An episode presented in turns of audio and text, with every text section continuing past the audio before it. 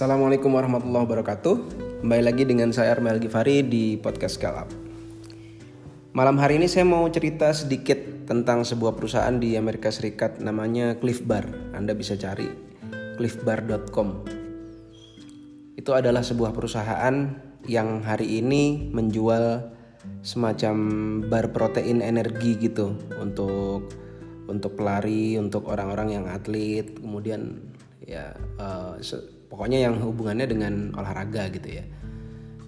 Kebetulan tadi saya juga lihat websitenya lagi, saya lihat sekarang dia jualan ada coklat dan berbagai macam energi bar yang sifatnya dimakan kayak apa? Kayak kita kalau di Indonesia tuh apa ya namanya ya? Ya semacam itulah semacam kayak wafer gitu tapi yang yang itu kayak protein dan uh, gula. Nah, Cliff Bar itu punya sejarah yang cukup unik. Saya baca di bukunya, uh, judul bukunya Small Giants. Itu yang nulis namanya Bu Kuningham atau siapa gitu ya. Nanti saya cari lagi kalau ada lanjutannya, kalau ada podcast ini ada lanjutannya nanti saya susulkan uh, judul bukunya. Judul judul di bukunya itu Small Giants. Uniknya adalah pada tahun kurang lebih 94 atau ya sekitar tahun 90-an 90-an akhir ya 96 mungkin ya. Uh, Cliff Bar ini sempat di ditawar. Dia ditawar oleh Nestle untuk dibeli. Uh, kenapa dia dibeli? Karena ada dua saingannya Cliff Bar ini perusahaan yang lokal juga yang dia nggak sebesar Nestle. Itu sudah dibeli duluan. Nah, jadi tinggal tersisa Cliff Bar untuk diakuisisi oleh Nestle. Ceritanya gitu. Singkat cerita semua orang sudah berkumpul, kemudian siapa namanya uh, underwriternya untuk yang mengatur masalah sahamnya, kemudian mengatur masalah lawyer dan seterusnya itu semuanya sudah kumpul semua. Tinggal si uh, Erickson ini namanya Erickson Gary Erickson atau siapa ya Gary Erickson kalau saya nggak salah ingat er-, Erickson ini Mr. Erickson ini dia sudah tinggal tanda tangan kemudian dia diem dia merenung. Terus uh, dia taruh pulpennya dia keluar kantor terus dia nangis. Nangis dia. Dia nangisnya entah kenapa dia nangis dia merasa saya ini kayaknya sudah terlalu mencintai perusahaan ini sudah mencintai mencintai bisnis ini. Masa saya jual hanya gara-gara saya pengen exit gitu aja. Hanya gara-gara saya pengen keluar atau hanya gara-gara saya nggak bisa survive dengan kondisi yang ada itu pada saat itu dia mau dibeli kurang lebih sekitar 600 eh sorry. Omsetnya dia itu dalam satu tahun 600 miliar dan kemudian dia dia divaluasi tiga kalinya kurang lebih jadi sekitar hampir 2 triliun dibeli pada saat itu si perusahaan ini. Mau dibeli Nestle 2 triliun.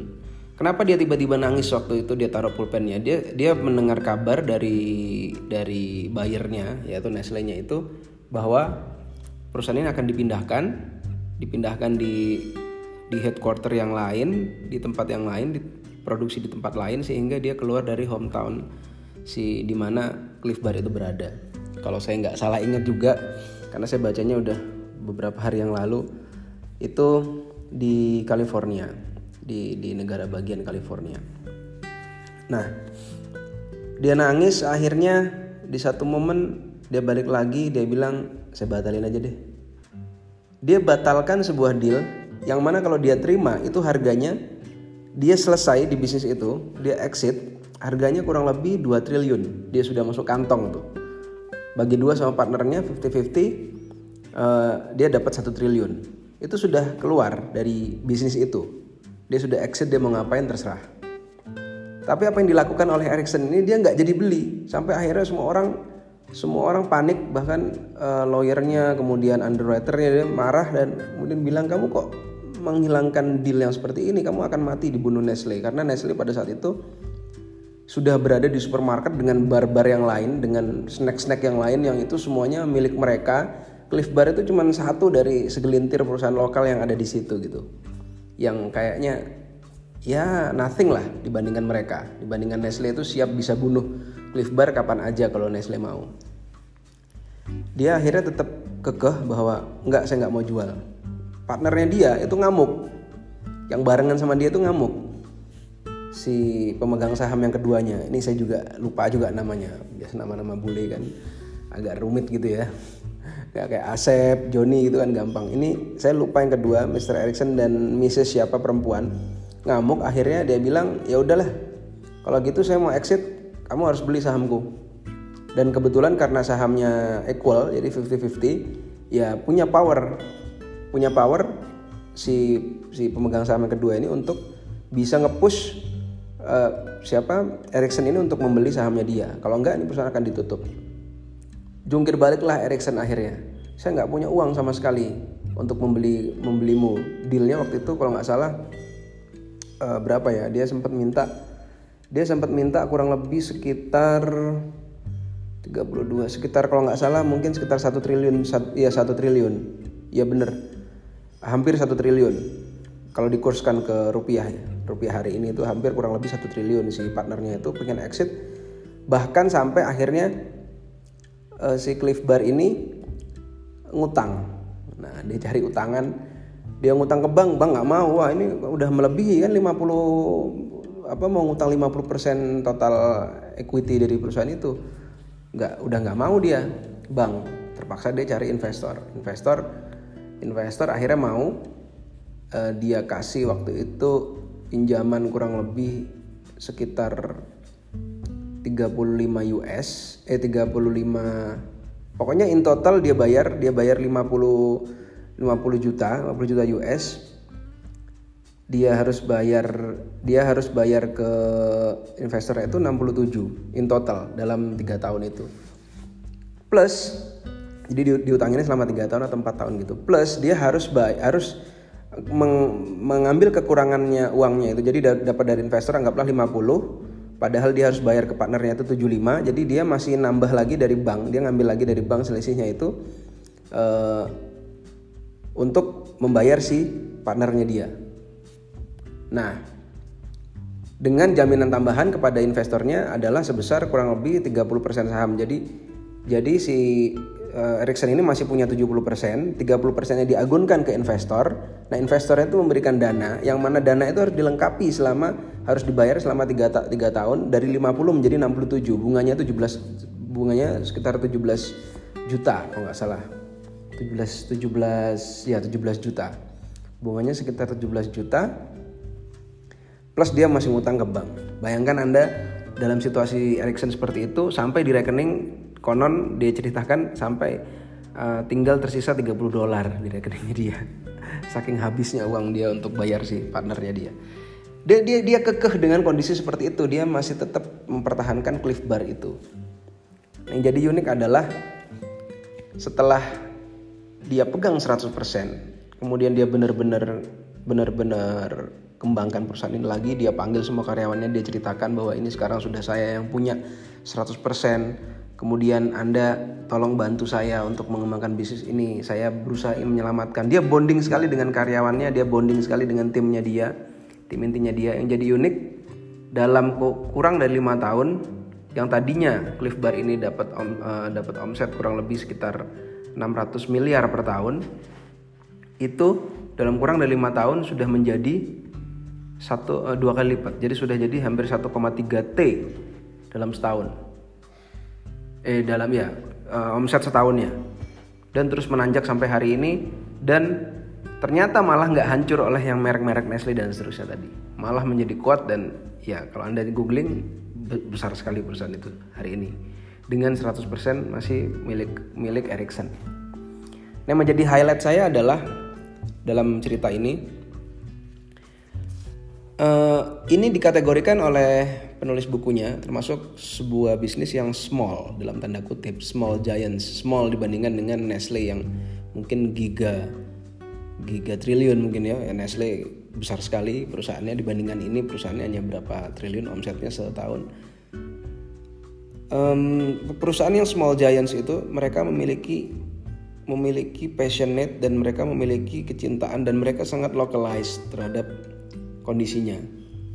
Ini sangat senada dengan buku yang pernah saya baca juga 3-4 tahun yang lalu. Masih ter, masih sangat terkenang bukunya judulnya Rework yang nulis Jason Fried. Itu dia bilang bahwa ngapain sih bisnis itu harus tumbuhnya harus tumbuh gila-gilaan? Apakah pertumbuhan itu adalah menjadi sebuah target? Kenapa nggak kita slow grow aja? Grow-nya pelan aja. Kalau memang butuhnya 5 karyawan ya 5 karyawan. Kalau butuhnya 20 karyawan ya 20 karyawan. Dan buat apa kita benar-benar terlalu mengejar pertumbuhan? Kalau bisnis kita ya, kalau bisnis kita dikategorikan small ini tadi uh, istilahnya bisnis yang memiliki uh, sensitivity terhadap capital ya kayak misalkan properti gitu. Nah kalau bisnis kita bukan yang seperti itu bisnis kita yang kayak cliff bar begini itu ya udah dinikmatin aja enjoy aja dengan pertumbuhan yang secara organik yang secara natural dibutuhkan oleh bisnis itu untuk tumbuh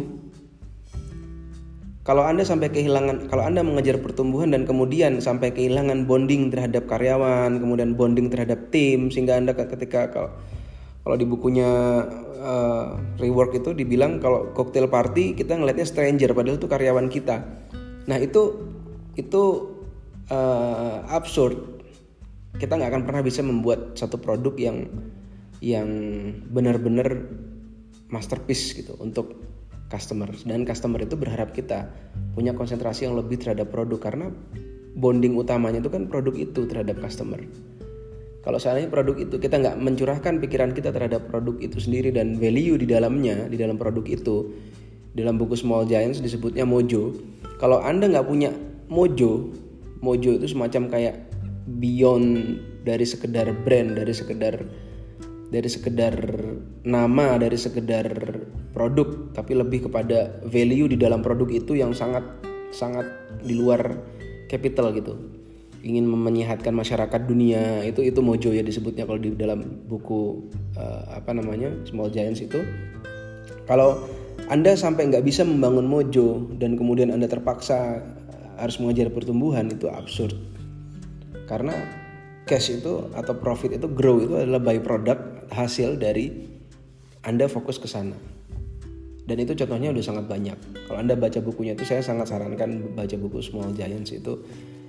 nanti kapan-kapan akan saya ulas dalam satu satu satu apa forum yang berbeda ya bukan di podcast seperti ini tentang Small Giants itu jadi beberapa karakteristik perusahaan-perusahaan yang disebutnya sih small saya mikirnya tadi small tuh kayak warung gitu ternyata smallnya dia itu ya small triliun wah ini small juga ternyata ada karakteristik kayak dia bonding terhadap karyawannya kemudian dia sangat localized terhadap uh, orang-orang di sekitarnya jadi justru perusahaan ini yang dekat membantu masyarakat uh, apa namanya di sekitarnya mereka di sekitar mereka atau mungkin di kota mereka uh, mereka ngasih contoh banyak dalam dalam di buku itu banyak ada ada 12 kasus.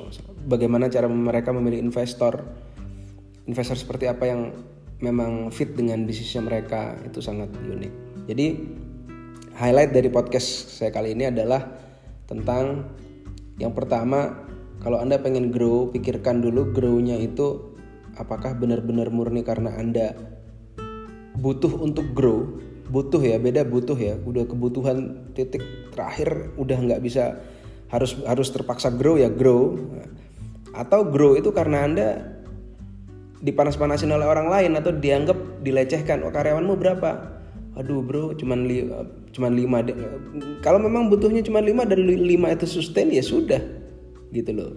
Jadi grow yang terbaik itu adalah ketika kita beneran butuh untuk grow harus grow. Kalau nggak grow kita mati kepepet mati atau malah customer jadi nggak bisa terlayani ya sudah. Itu waktunya kita grow. Tapi selama itu belum terjadi ya sudah di, dinikmatin aja. Saya membangun bisnis dengan mindset seperti itu sejak dulu. Saya nggak pernah berpikir tentang wah saya harus grow sekian tapi kenyataannya dalam satu tahun ada satu bisnis saya yang grow dari nol menjadi menjadi omsetnya dalam satu bulan bisa miliaran itu itu terpaksa grow. Tapi kita nggak setting dari awal akan menjadi grow seperti itu. Dan itu rasanya lebih apa ya lebih kita lebih memiliki value terhadap bisnis itu dan memiliki kecintaan lebih terhadap bisnis itu. Jadi nggak jadi nggak sembarangan kita memperlakukan karyawan dan memperlakukan brand produk dan memperlakukan customer dengan cara seperti itu. Itu aja mungkin dari saya. Mudah-mudahan bisa memberikan anda sebuah hal baru untuk direnungkan. Terima kasih. Assalamualaikum warahmatullahi wabarakatuh